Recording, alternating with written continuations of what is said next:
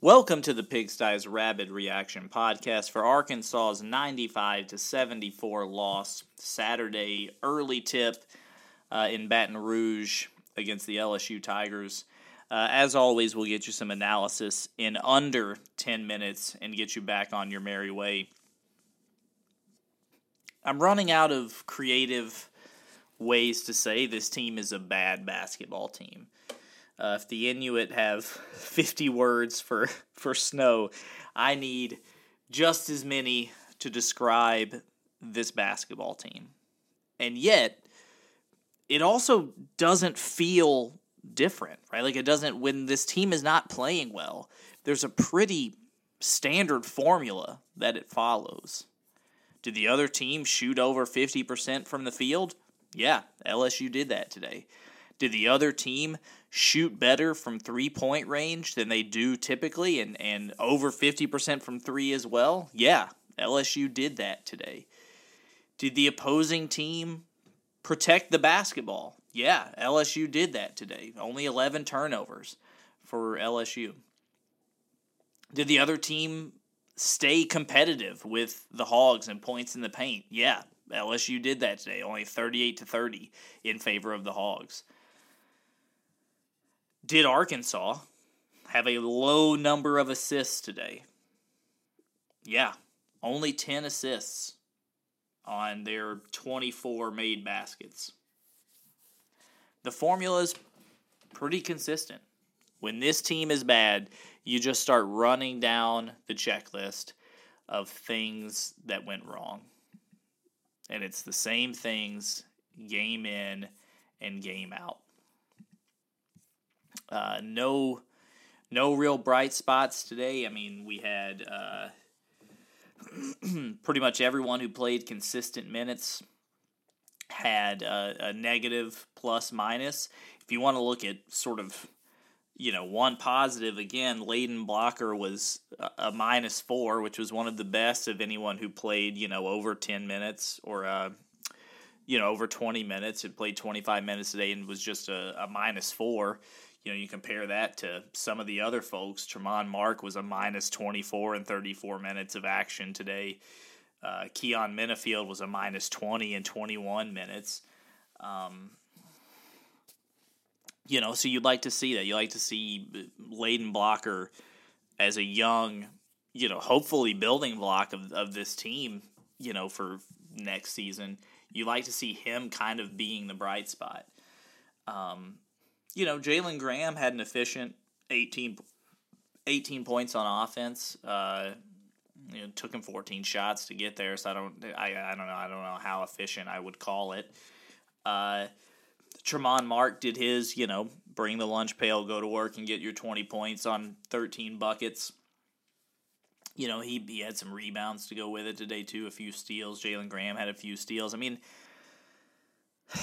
what this really, really boils down to, and it, you know, I feel like what I'm about to say is going to sound like an oversimplification of the game, uh, and and not going to sound profound whatsoever, but it's the truth. If Arkansas shoots the ball well, they're going to be in basketball games. That that really is what it boils down to for this team. They shot 40 Hogs shot 44% from the field, just 23% from from 3, just 70% from the free throw line on 33 attempts. Yeah, it's awesome that the Hogs get to the line a ton. But they got to for this team to be successful, they need to get to the line the way they did today today and and but then they need to hit at probably a 85 90% clip, which they didn't do.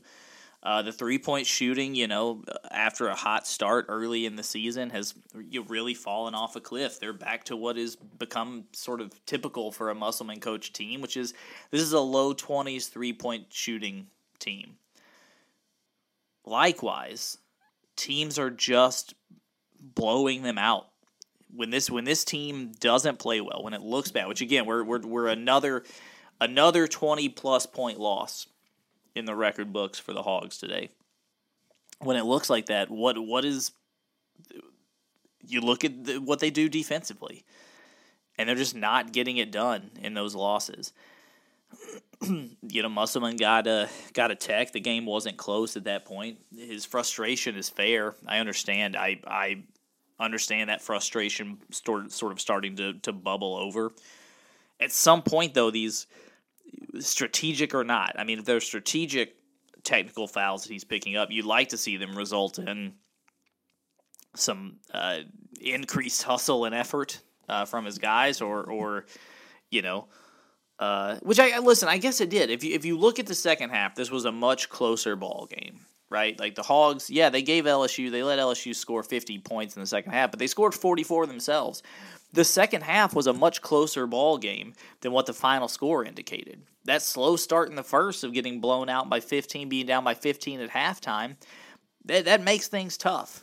You know, um, I mean, either way, they they still would have lost by the by the way the second half was played but at least it was closer and more competitive, right? And if you, uh, you know, a lot of these stats that we talked about that you know were concerning for the Hogs were better offensively in the second half. I mean, Jalen Graham did, five was five for nine in the second half. Tramon Mark four for five.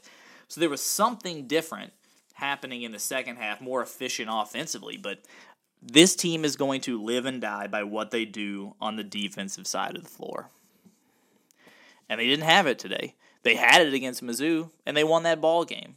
Right? They didn't have it today. They haven't had it for most of conference play. They haven't had it for most games against good ball clubs this year. So when I started the last one after Mizzou and said maybe, possibly, perhaps, are we seeing the the beginning of this sort of Muss turnaround? Sure doesn't seem like it today. Uh, and it's not a good place I think for any fan's mental health to live and die with each with each game and and rise and fall with each game. I think we just have to come to terms with the fact that this isn't a good basketball team. This is not going to be.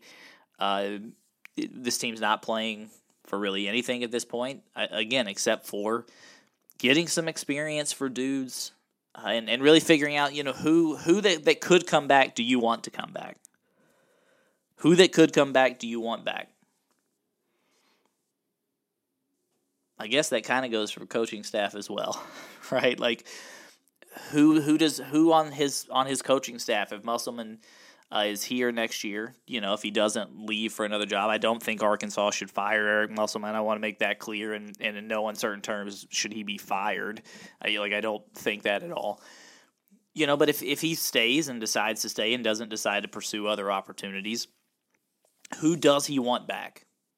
What dudes on the roster, what dudes on his coaching staff does he want to return? And that's really that really is what the the rest of the season that's what we need to be playing for. Figure out what you want to be for next year and how you right the ship. Because while I am not arguing for Eric Musselman to be fired right now, I think that is a ridiculous thing for anyone to argue. And, and truthfully, I don't think there is anyone actually making that argument. I think there are internet folks who are trolls. I don't think any legitimate Razorback fan is making that argument. But we can't have another season like this. So he needs to be figuring out who on his team, do that scouting his own team and his own staff, and figuring out who it is that he wants to have back and who he wants around. So that he can sort of write that and get it back to what we expect uh, next year.